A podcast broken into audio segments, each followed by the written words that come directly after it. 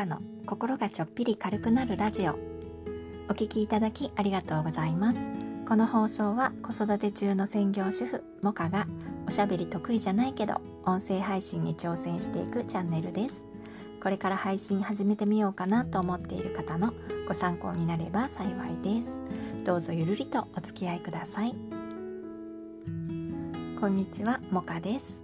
今日は子育て中の専業主婦が毎日ラジオ配信できる理由ということで私がいつどうやってこのラジオを収録しているかということをお話ししてみようと思います。このラジオは毎日お昼に配信しているのですが収録は前の日に済ませています。子供たちがおやつを食べたり2人で仲良く遊んでいる隙を狙ってこっそり洗面所で収録しています。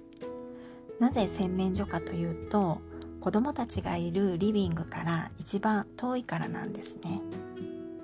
キッチンと洗面所のドア2つ挟んだところで私がこっそり一人で収録しているんですが幼稚園児と小学生の元気な男の子たち2人なのでたまに子供たちの声が入っていたりします。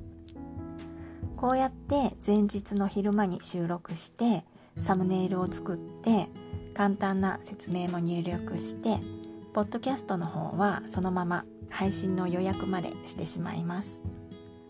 次の日のお昼の12時に配信されるように予約しているのでもうポッドキャストの方はあと何もしなくて OK なんです。スタイフの方は予約ができないので流せばいいだけの状態で下書きに入れておいて次の日のお昼になったら手動で配信しています。たまに配信するのを忘れそうになるんですけどね。もう前の日に準備が全部終わっているので慌てることなく毎日配信できています。忙しくて昼間収録できない日もあるんですがそういう時は子供たちが寝た後夜こっそり収録する日もあります。この配信は今夜撮っています。なので夜の配信夜収録している分は声が小さかったりとかするかもしれません。